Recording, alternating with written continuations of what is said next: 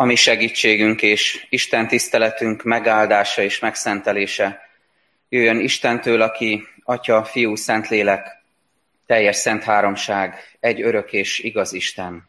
Amen. Imádkozzunk.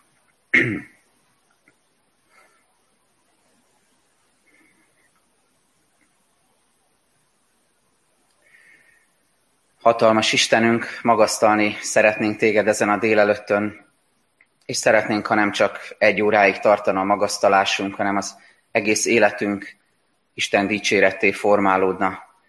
Köszönjük, hogy jöhetünk eléd egészen őszintén, nyílt szívvel, mindazokból a körülményekből, amelyek értek bennünket, amelyek körülvettek bennünket ezen a héten. Jöhetünk hozzád örömmel és reménykedve, vagy jöhetünk szomorúsággal, vesztességgel, gyászsal a szívünkben, jöhetünk hozzád a sikerekből, mindabból, ami, ami jó, jól történt velünk, ahogyan szerettük volna, vagy ahogyan megláttuk azt a te akaratodban, és jöhetünk hozzád a bukásainkból, a nehézségeinkből, kísértések, próbatételek közül.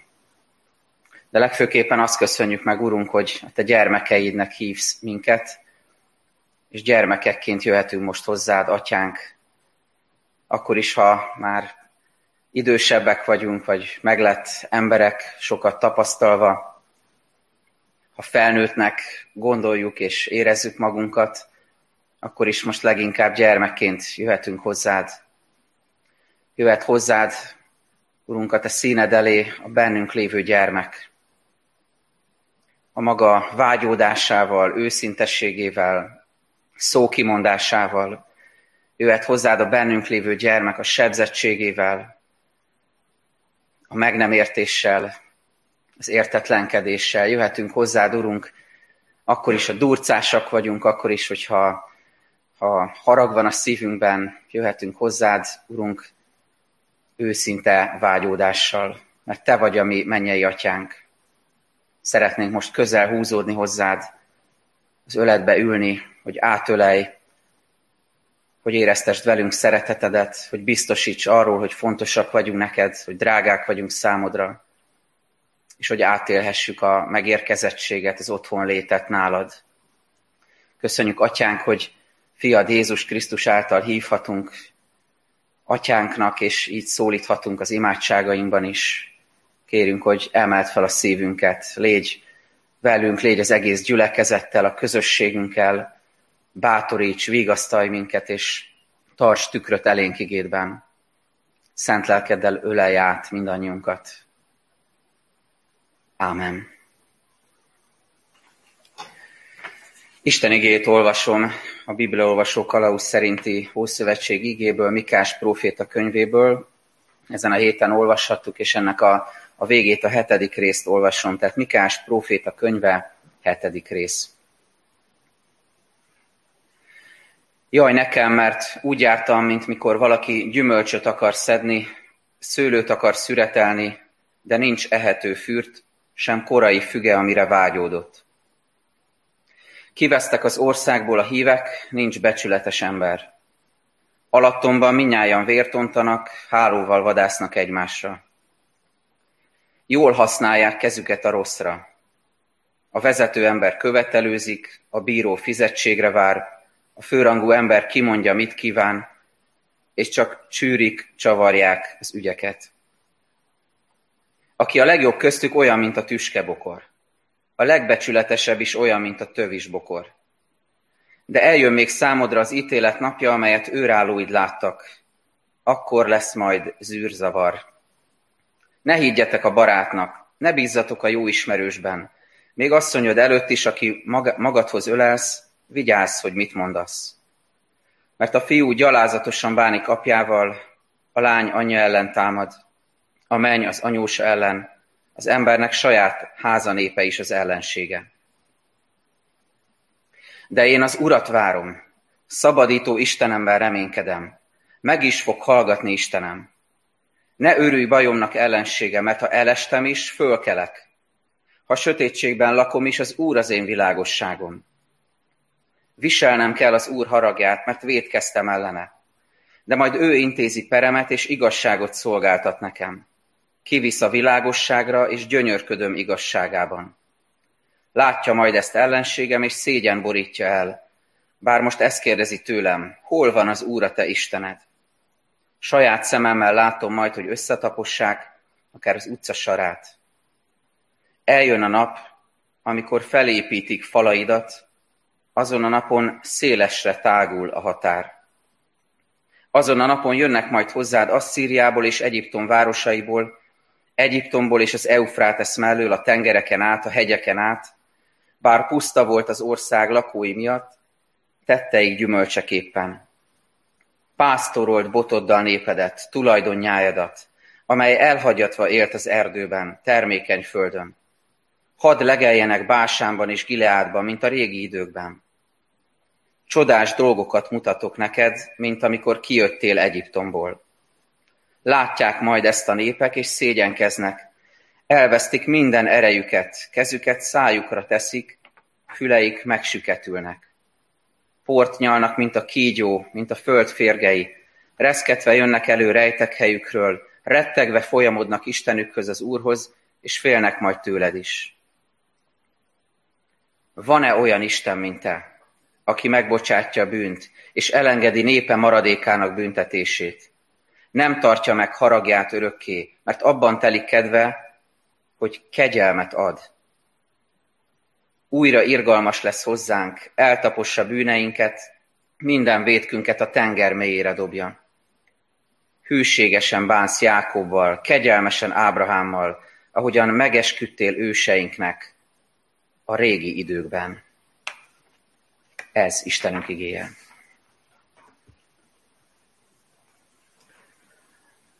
Vágjunk is rögtön a közepébe. Arról szeretnék ma beszélni közöttetek, hogy az Isten igéje alapján, hogy hogyan állhatunk meg ma 2021-ben keresztény emberként. Hogyan folytathatjuk az életünket, hogyan maradhatunk meg Krisztus mellett, hogyan állhatunk meg keresztény emberként a világban. Ma, amikor egy, egy világjárvány ki tudja még mennyi ideig iszonyatosan meggyötör mindannyiunkat, és próbára tesz testileg, lelkileg, és próbára teszi, megpróbálja a hitünket is, az Istennel való kapcsolatunkat, és az emberek közötti kapcsolatainkat is, a családunkban, a, az ismerőseink, szeretteink között a gyülekezetben, és próbára teszi a lelki állóképességünket. Ma, amikor minden, ami, ami korábban egyértelműnek tűnt, megkérdőjelezhetetlennek tűnt, úgy néz ki, hogy meginog, megkérdő, megkérdőjeleződik. Minden érték, minden alapvetés, minden isteni igazság, mint a parkoló pályára kerülne, relativizálódna, és a helyére kerül az egyéni narráció, az egyéni igazságok, az egónak, az individuumnak a saját igazság értelmezése. Ma, amikor a, legbiztosabbnak hit rendszerek, demokráciák is meginognak, és önmaguk karikatúrájává, paródiájává válnak, egy ilyen megingó, recsegő, ropogó világban, itt ez a kérdés, hogyan állhatunk meg. És amikor az emberek lelki állapotára legkevésbé a reménység és a, és a pozitív hozzáállás és a derű jellemző, akkor nagyon komolyan tükröt tart elénk ez az ige, és kérdez bennünket, hogyan tudsz megállni hívő emberként ebben a világban. Mindezeknek, amiket felsoroltam a részeseiként, részvevőiként, és bizonyos esetekben a szemlélőjeként, hogyan tudsz megállni? Mi az, ami erőt ad, mi az, ami reménységet ad, szilárdságot ad az életednek? Hogyan állhatunk meg keresztényként? Néhány nappal ezelőtt volt egy olyan furcsa, szürreális élmény, amit a templom előtt voltam maszkban természetesen, kint az utcán, és jött egy, egy idősebb testvérünk, akivel már régen találkoztunk, és nem ismert föl, és valamit a gyülekezettel kapcsolatban akart kérdezni, és azt kérdezte tőlem, hogy ön a gyülekezethez tartozik? és és csak, csak egy pillanatig vettem zokon a kérdést, mert nyilván nem ismert föl, tehát nem, nem, nem annak szólt a kérdés, hogy hát ki maga itt, mit keres maga itt, de hogy elgondolkoztam ennek a mélységén, ennek a kérdésnek a mélységén, hogy, hogy gyülekezethez tartozom, és hozom elétek is ezt, hogy, hogy gondoljátok ezt át velem együtt, ezeket a kérdéseket. A Krisztus testének a tagja vagyok? Krisztus közösségének a részese vagyok, és ha igen, akkor ebből mi következik? Mi, mi látszik az életemen ebből következően, hogy én, én a gyülekezethez tartozom, hogy Krisztus testének a tagja vagyok? Mi látszik ebből? Mi az, ami lejön az embereknek? Mi az, ami, ami ebből valósággá válik a hétköznapokban? Hogyan ad, ad ez nekem erőt a mindennapok küzdelmeiben? És mindezt, mindezeket a kérdéseket azért hozom elétek, hogy nézzünk most ebbe az igébe, és nézzük meg először, hogy miért imádkozik a nép, pontosabban a próféta imádkozik a nép nevében, nézzük meg, hogy miért imádkozik, és ez hogyan erősíti meg őket az Istenhez való tartozásukban. Másodszor pedig arra fogunk ránézni, hogy mi az a, az a lényegi, hitvallásos kérdés, amit leginkább megfogalmaz Mikeás próféta, és hogyan segít ez nekünk ma. Tehát miért imádkozik a nép? A bibliolvasó kalauz szerint, hogy mondtam, olvastuk ezen a héten Mikás próféta könyvét, Mikás könyvét, aki a Krisztus előtti 8. század vége felé szolgál, nem nevezi magát profétának, de Isten elhívottja profétája, Ézsaiás proféta kortársa. És Mikásról azt kell tudni, hogy a származása miatt, a sorsa miatt, és természetesen a profétai felelősségénél fogva nagyon érzékeny a szociális igazságtalanságokra, amikor, amikor a nép szegények tagjait kizsákmányolják, amikor a gazdagabb rétegek könnyen gazdagodnak meg, és lenézik, és elnyomják a, a szegényebbeket. Nagyon érzékeny téma ez Mikás számára, és természetesen szóvá is teszi ezt. Ámos profétához hasonlóan, aki hasonló körből jön, hasonló származású, mint Mikás. Kicsit különc ez a Mikás proféta, de egyébként nagyon következetesen, nagyon bátran képviseli Isten igéjét, és, és ugyanakkor rendkívül kemény dolgokat is mond az ő könyvében. Nagyon kemény, ítéletes proféciákat fogalmaz meg, az, a, a ketté szakadt ország északi felével, Izraellel kapcsolatban, de a déli résszel, Júdával, Jeruzsálemmel kapcsolatban is nagyon kemény, ítéletes dolgokat mond és közvetíti Isten ítéletét feléjük, amit rábíz az Úr. De a profétai könyvek dinamikája szerint az Isten igazságához, szentségéhez mérten, és ugyanakkor az ő kegyelméhez méltó módon is nem csak ítéletet, hanem ígéretet is hirdet. És hogyha végigolvastátok, vagy esetleg ezután végigolvassátok Mikás könyvét, akkor látni fogjátok, hogy, hogy a kemény ítéletes részek után mindig jön egy, egy, egy egy olyan rész, ami olyan, mint egy oázis, amikor így megpihen a nép, amikor jó, jó hallani, hogy, hogy a, a, a sivatag, a, a, a, a szomjazás, az ítélet után jön a megpihenésnek az ideje, a felüdülé, felüdülésnek az ideje. Így olvashatjuk például a második részben, hogy Mikás Istent, mint pásztort írja le, aki összegyűjti, összetereli majd az elkóborolt nyájat. Vagy a negyedik részben olvasunk arról, hogy Mikás a békekorszakot jövendöli meg, amikor majd helyreáll a templom, és, és helyreáll az Isten dicsérete. Külső és belső építés lesz. Vagy az ötödik rész, ahol talán többünk által ismert idézetet olvashatjuk a messiás eljöveteléről, te pedig Efratai Betlehem, bár a legkisebb vagy Júda nemzetségei között, de belőled származik majd az, aki legeltetni fogja népemet. Tehát a messiásnak az eljövetelehez. És talán emlékeztek rá, még közel vagyunk karácsonyhoz, hogy ugyanez az ige hangzik el a napkeleti bölcsek megérkezésekor Heródes udvarában, amikor lázas kapkodásba kezdenek a, az írástudók, és valahonnan előkerítik Mikás próféta könyvét, a könyvtekercset, és ezt az igét olvassák belőle. Hogy lám beteljesedett az ige, és eljött a messiás, és ráadásul, ahogy Mikás mondta, Betlehemben született meg. Vagy a hetedik rész szintén egy ilyen felüdülés, illetve annak a megjelenítése, amit ma olvastunk, ennek a vége, amikor azt kérdezi a proféta, hogy van-e olyan Isten, mint te? Mint azt mondaná, hogy nincs hozzád fogható. Te vagy a mi úrunk, te vagy a mi pásztorunk, és te hűséges vagy. És mielőtt megnéznénk tényleg, hogy, hogy miről is profétál Mikeás, pontosabban milyen imádságot fogalmaz meg a nép nevében, nézzétek meg újra, hogyha van előttetek Biblia az otthonaitokban is, az első hat verset. Most nem olvasom fel újra az egészet, csak egy-két motivumot emelek ki belőle. Hogy amikor körbenéz a próféta, mit lát maga körül? Milyen ez a kontextus, milyen ez a világ, amit lát a próféta, ami miatt ezt az imádságot meg kell fogalmazni. Például beszél arról, hogy gyümölcsöt akar szedni, de nincs szőlő, nincs, nincs lelki értelemben mondja ezt, nincs mit szüretelni. Gyümölcstelenek az emberek. Vagy beszél arról, hogy nincs becsületes ember, hogy egymásra vadásznak az emberek, mintha cselszövés szőné át az embereknek az életét, a társadalmat. Vagy jól használják kezüket a rosszra. A vezető ember követelőzik, a bíró fizetségre vár, a főrangú ember kimondja, mit kíván, és csak csűrik, csavarják az ügyeket.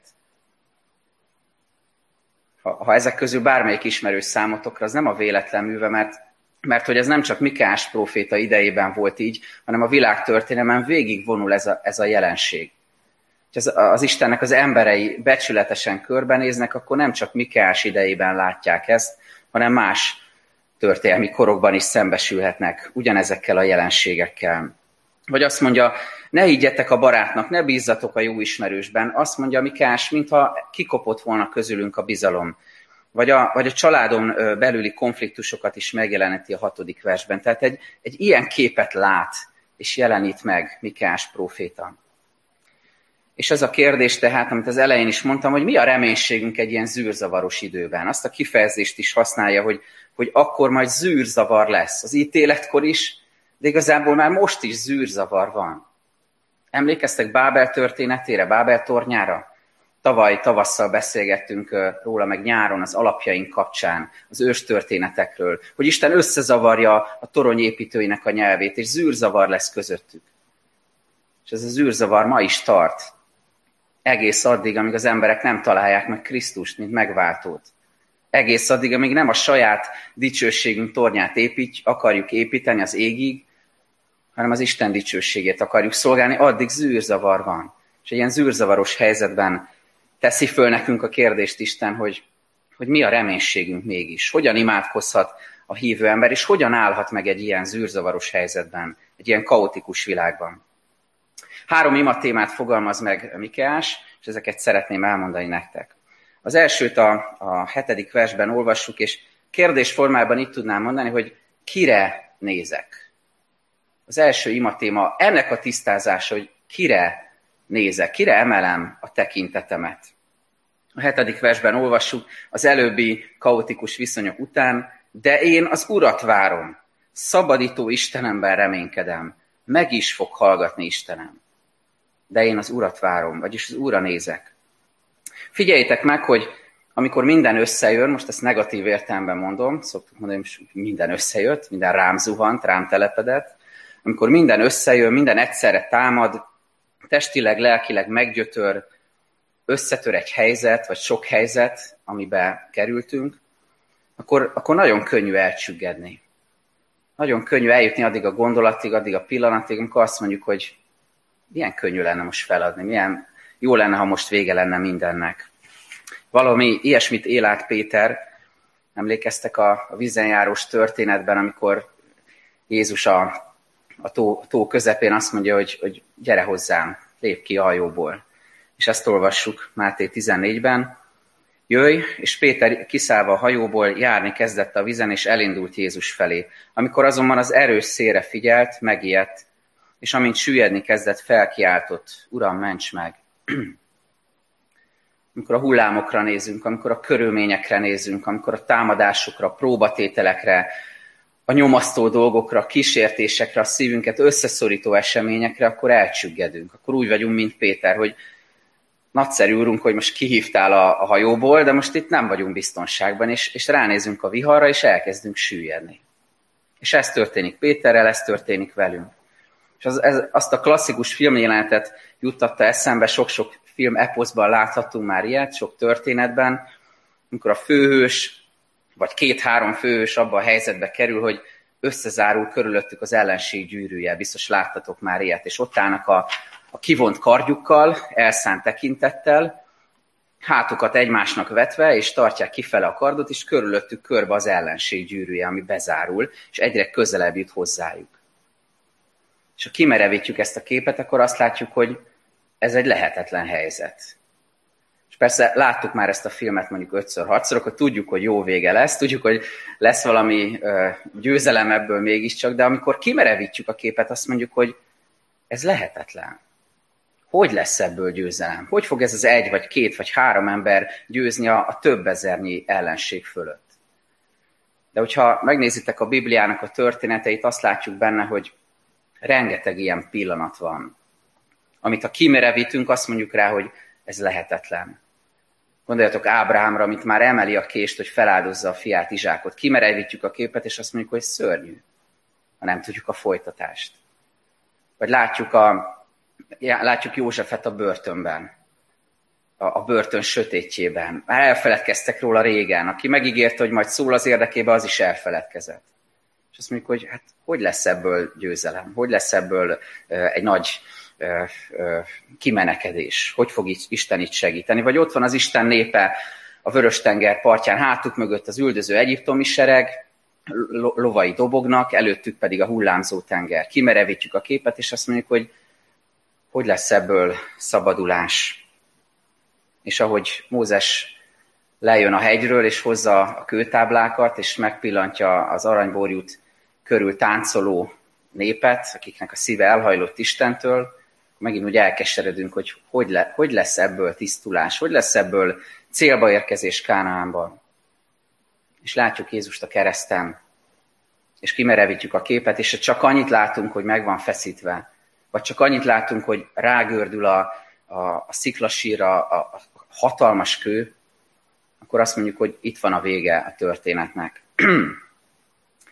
De Péter tovább folytatta, hallottátok, és azt mondta, Uram, ments meg.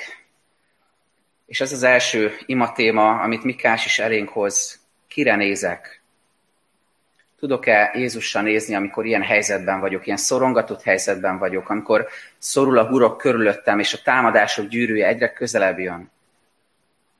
Nézhetek Jézusra, és mondhatom, hogy Uram, egyedül benned reménykedem. Mert ez segít meg minket Isten gyermekeként megállni 2021-ben is, keresztény emberként hogyha Jézusra nézünk. És azt mondjuk, hogy de én Uram, téged várlak, én az Urat várom, szabadításom Istenét.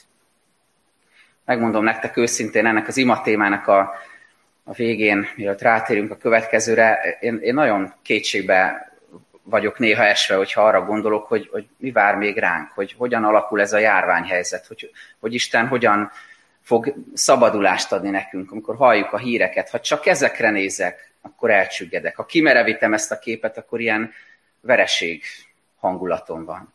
De amikor Jézussal nézek, akkor valahogy eltölt a reménység. És, és szeretnélek benneteket is ebben bátorítani, hogy nézzünk Jézussal, a reménység Istenére. A második ima téma azután, hogy kire nézek, az a kérdés, hogy ki bocsát meg nekünk. Egy nagyon lényegi kérdés, amit szintén elénk hoz Mikás. A 8.-9. verseket figyeljétek. Ne örülj bajomnak ellenségem, mert ha elestem is, fölkelek. Ha sötétségben lakom is, az Úr az én világosságom. Kivisz a világosságra, és gyönyörködöm igazságában. Milyen őszintén ki tudja mondani itt az imádkozó ember, a próféta a nép nevében, hogy elestem. Elestem, elbuktam. Egyszerű szavak, és sokszor borzasztó nehéz kimondani. Nemrég láttam egy filmsorozatot egy, egy fikció, nem egy megtörtént eset, de egy sakkozó lányról, nőről szól, aki egy csodálatos karriert fut be.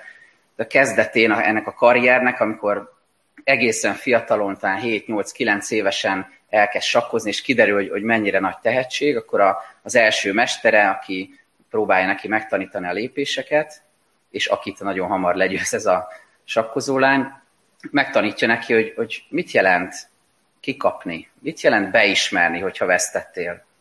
Ha még lehetne erőltetni néhány lépést a táblán, de már nincs értelme, és inkább, inkább add fel, mert itt, itt van a vége ennek a partinak. Nagyon nehéz kimondani azt, hogy elestem, hogy elbuktam. És ugyanakkor azt gondolom, hogy ez egy hihetetlen erejű szó, hogyha ezt ki tudjuk mondani néha. Mert csak azt tud megerősödve tovább menni az úton, aki elég bátor és őszinte ehhez a vallomáshoz, hogy kimondja, hogy kimondjam, hogy elestem, hogy elbuktam, mert ez kell a továbbmenéshez.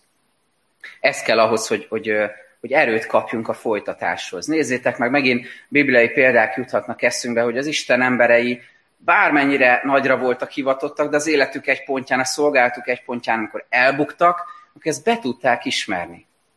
Dávid a, a bűnvaló imádságban el tudja mondani Istennek, hogy igen, védkeztem ellene. Vagy Illés el tudja mondani, hogy Uram, elfogyott az erőm, nem akarom, nem tudom már folytatni. Elbuktam, elestem. Vagy Péter, aki megtagadja Jézust, és ráhul ennek a, a súlya. Ő is aztán be tudja ismerni, hogy igen, uram, én ennyire voltam képes, akármennyire fogadkoztam. Vagy Pálapostól, aki egyébként rendkívül büszke sok mindenre az életében, de ő is kimondja, hogy mikor és hol vannak a gyengességek az életében, és hol voltak a bukások az élet történetében. Mi a kulcsa ennek? Az, hogy Jézus Krisztusban megbocsátó Istenünk van.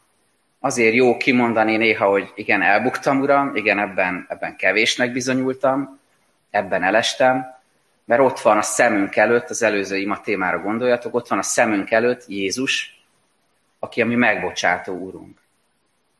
Aki nem hagy minket a, a, az elbukottságnak az állapotába, hanem megbocsátja a védkeinket.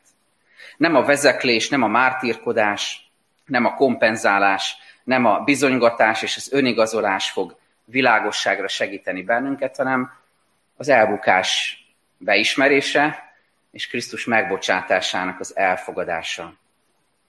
Emlékeztek arra, amikor a Lukács evangéliumában a bűnös asszony oda megy Jézushoz, és, és ráönti az olajat a, a lábára, és, és a könnyeivel öntözi meg, és a hajával törli meg. Egy bűnös asszony, akinek Jézus megbocsátott, és akkor ezt olvassuk, akkor fölrólják Jézusnak, hogy miért engedi ezt a jelenetet, és azt mondja, ezért mondom neked, neki sok bűne bocsáttatott meg, hiszen nagyon szeretett, akinek pedig kevés bocsáttatik meg, kevésbé szeret.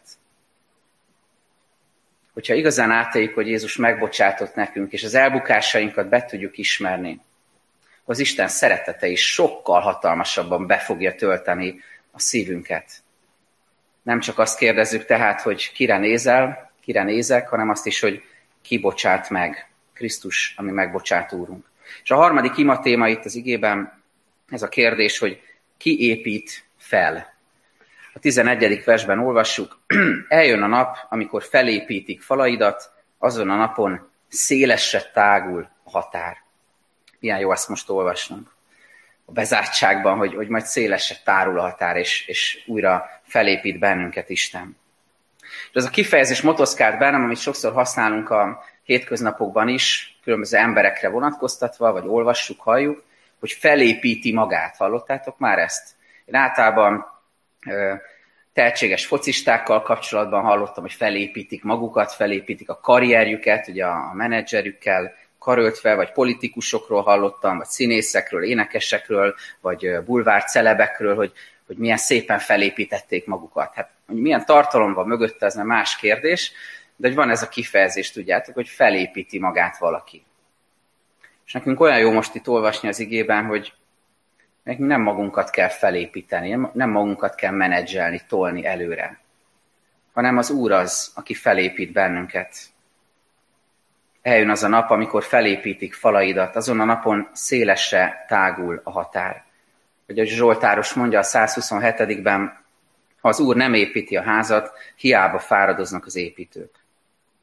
Az én személyes tapasztalatom is az, magamra nézve, másokra nézve is, vagy nézve a világ eseményeit, hogy hogy nem az emberi előbbre jutás, a siker, az elismertség, a felépülés a legnagyobb ajándék, hanem az, amikor a helyünkre kerülünk, és azt tehetjük az életünkben, amire Isten hívott bennünket, amire méltat minket. És, és a vele való kapcsolat a legnagyobb ajándék. Nem a mi emberi felépítettségünk, hanem az Isten általi felépülésünk. Az űrzavaros 2021-ben, tehát ez is segíthet bennünket. És hogyha visszapillantunk erre a három ima témára, akkor ez az, ami, ami segít minket abban, hogy megálljunk keresztény emberként a világban. Ha tisztázzuk, hogy kire nézek, hogy ki bocsát meg, és ki épít fel. Hogyha tudok így nézni Jézusra. És ahogy ígértem, van még egy kérdés, amire végül kitérek. Ez pedig ez a bizonyos hitvalló kérdés, amit Mikás megfogalmaz a 18. igevesben. Nézzétek velem együtt. Azt mondja a próféta, van-e olyan Isten, mint te, aki megbocsátja a bűnt és elengedi népe maradékának büntetését. Nem tartja meg haragját örökké, mert abban telik kedve, hogy kegyelmet ad. És ez a kérdés tehát, van-e olyan Isten, mint te? Mint azt kérdezné Mikás, hogy kicsoda olyan, mint Isten? Nincs hozzád fogható Isten. És igazából az egész Mikás proféta könyvének ez a kérdés a kulcsa. Tudjátok miért? Mert Mikás proféta neve héberül úgy hangzik Miká Yahu, ami azt jelenti, kicsoda olyan, mint Isten. És ez annyira gyönyörű, hogy van egy proféta, aki hirdeti Isten ítéletét és hirdeti Isten ígéretét, amikről szóltam, de egyébként a nevében hordozza a legfőbb üzenetet. Mikás neve azt jelenti, kicsoda olyan, mint Isten. És az annyira gyönyörűséges. Mert a próféta ezt a kérdést és ezt a hitvallást, ezt a bizonságtételt, ezt az állásfoglalást hirdeti, hordozza a nevében, hogy nincs Istenhez fogható, hogy nincs senki, aki olyan lenne, mint ő, aki erőt adna az életünknek, aki bátoríthatna, aki vigasztalhatna minket. És gondoljatok el, hogy elképzeltem ezeket a jeleneteket, hogy, hogy Mikás jön, megy az emberek között, és persze hirdeti az igét a szavaival is, de, de csak pusztán azáltal, hogy megjelenik egy helyen Mikeás. És tudják, hogy így hívják őt. Ez már egy üzenet. Megjelenik Mikeás, és megszólítják, és üdvözlik őt, és kimondják a nevét. És bizonyára ez néhány embernek borzasztó kellemetlen volt, akikről az első hat versben olvastunk. Akik sanyargatták a népet, akik visszaértek a hatalmukkal, akik nyilvánvaló bűnöket követtek el, azok, amikor meglátták Mikást, és eszükbe jutott, hogy ez azt jelenti, hogy kicsoda olyan, mint Isten, akkor megszégyenültek. Akkor lehajtották a fejüket, akkor elgondolkoztak, hogy, hogy nem kéne bűnbánatot tartani. De voltak biztos olyanok is, akiket nagyon is bátorított Mikás megjelenése, mert ránéztek, és tudták, hogy a neve azt jelenti, hogy kicsoda olyan, mint Isten, és felbátorodott a szívük, hogy Isten nem feledkezett el rólunk. Értitek? Hogy Mikásnak pusztán a léte és a neve, a megjelenése közvetítette az evangéliumot. Hogy Isten velünk van. Az evangéliumot, ami bűnbánatra indít, és az evangéliumot, ami felemel. Az Isten ítéletét és igazságát, és az Istennek az ígéretét, ami megszelidíti a szívünket, ami felemel bennünket, ami megerősít minket. Mert a neveknek, tudjátok, óriási jelentősége van Biztos ti is tudjátok néhányan a nevetek jelentését. Nekem ez, ezáltal sokszor üzen Isten. A nevem azt jelenti éberen őrködő, és néha, amikor úgy be, belustulok, meg belassulok, meg elszenderedek, meg nem vagyok annyira éberen őrködő, ami sokszor előfordul, akkor Isten szembesít ezzel, hogy de neked ez a neved egyébként. De túl egyébként a földi neveinken, amit ezek jelentenek, a legfontosabb, hogy kereszténynek neveztetünk testvéreim. És ez a mai témánk. Hogyan állhatunk meg keresztényként? És te Krisztusi embernek hívod magad, és így azonosítod, ez az identitásod, ez a neved, ha ezt hordozod magadba, Krisztust hordozod a nevedben, a kereszténységedben, akkor mutass ő rá, hogy nem magadat menedzsel, nem magadat tol, nem magadra néz, ne a körülményekre néz, hanem Krisztust vidd az emberek közé, hogy a Mikás is tette, aki a megváltóról, a messiásról profétált, aki majd megszületik Betlehemben. És már tudjuk, hogy így van, így volt, beteljesedett. A népnek az imádsága tehát, amiről beszéltünk, segít nekünk megállni hívőként ebben a világban, hogy az Úrra nézzünk, hogy tudjuk, hogy ő bocsát meg, és ő épít fel, de van még itt valami, amit zárásképpen szeretnék a szívetekre helyezni, és ez nem más, mint a misszió. Mert hogy mindaz, amiről most beszéltem, az, az nem csak a keresztényeket erősíti meg, nem csak az a kérdés, hogy mi hogyan tudunk megállni hívő emberként, hanem hogy rajtunk keresztül ilyen, ilyen mikeási, ilyen profétai, ilyen keresztényi léttel hogyan tudunk hatással lenni az emberekre, a környezetünkre. Hogyan tudjuk megjeleníteni ezt a hitvallásos kérdést, hogy kicsoda olyan, mint Isten. Hogyan tudunk Jézusra mutatni ezáltal. És tudjátok, miért fontos ez? Mert, mert a világunk tele van Istenekkel, kisbetűvel és idézőjelben értsétek ezt. A világunk tele van Istenekkel. És ha nem Istenre, az, az igaz Istenre, ha nem Krisztusra nézünk, nem tőle várjuk a bűnbocsánatot, és nem őt hagyjuk, hogy felépítsen bennünket, és építsen, és, és szélese tárja a határunkat, a lehetőségeinket, akkor a szívünk a hamis Istenek felé fog hajlani. És nagyon sok ember éli így az életét. és feléjük van feladatunk, küldetésünk, missziónk. Most nem akarok ebben részletesebben be- belemenni, csak felsorolom, hogy milyen isteneket látunk a világban. Látjuk a hatalom istenét. Nézzétek meg, hogy, hogy milyen, milyen hatalmas erők mozdulnak meg, hogyha ha valaki el akarja nyerni a hatalmat, vagy valaki meg akarja tartani a hatalmat. Elképesztő látni. Hatalmas erők mozdulnak, mert miért? Azért, mert a hatalom oltárán, a hatalom Istenének oltárán áldozni kell. És semmi se drága, hogyha ez, ez a cél. Aztán ott van a pénznek az istene, ami természetesen összefügg az előzővel. Aláhúztam magamnak többször is a következőt. Ott van az információnak az istene. Ez egy hatalmas, ez egy szinte legyőzhetetlen istenség ma. És hozzátettem per jellel, hogy nem csak az információnak, hanem a dezinformációnak az istene is tombol. És követeli magának az áldozatot és a figyelmet. És az a kép jött elém, hogy olyan a média, figyeljétek meg, mint egy ilyen marionett bábos fölemeli, picit megmozdítja az ujját, mindenki arra a ritmusra mozdul, oda kapja a fejét, úgy reagál, ahogyan szeretné. Elképesztő hatalom, elképesztő bálvány és istenség ez. Talán ismeritek páran a patkányfogónak a történetét Hámen városából, aki bemegy és a, belefújja a varázslatos sípjába, és mennek utána a patkányok. Hát valami ilyen hatást ér el a média is, amikor füttyent egyet, és mindenki megy utána vagy a testnek, a, a wellnessnek az Istene, vagy a dics, az emberi dicsőségvágynak az Istene. És hogyha mindez nem lenne elég, akkor ott van mindenki más, az ember szíve, ami ugyanígy Istenné tud formálódni. És hogy mondtam, Mikás is látja ezeket, amikor körbenéz, és plusz még körbe tekint, és látja az idegen, környező népeknek a kézzel fogható bálványszobrait, istenségeit, és, és, és innen értjük meg, hogy mennyire erős ez az állásfoglalás, amit mi is ma képviselhetünk. Kicsoda olyan, mint te.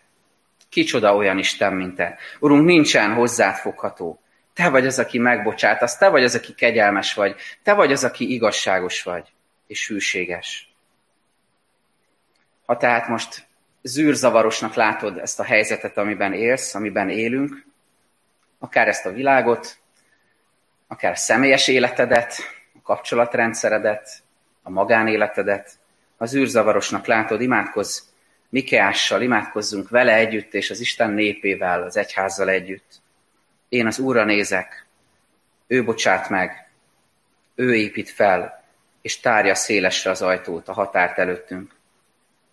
Mert nincsen olyan Isten, mint Jézus Krisztus, nincs hozzáfogható. Amen.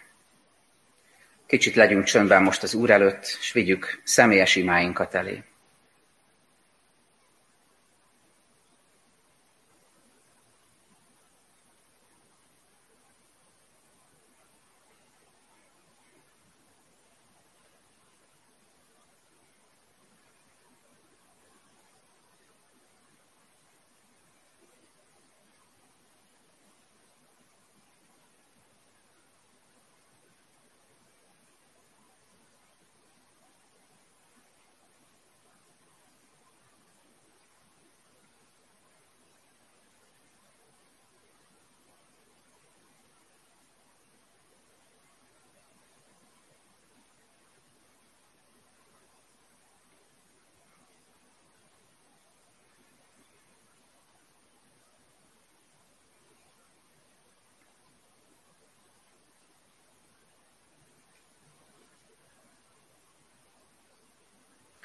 Urunk Istenünk, köszönjük, hogy arra hívsz bennünket, hogy Krisztust hordozó emberek legyünk.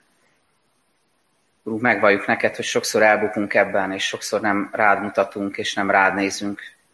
De most szeretnénk megerősödni ebben, és szeretnénk elköteleződni melletted újra.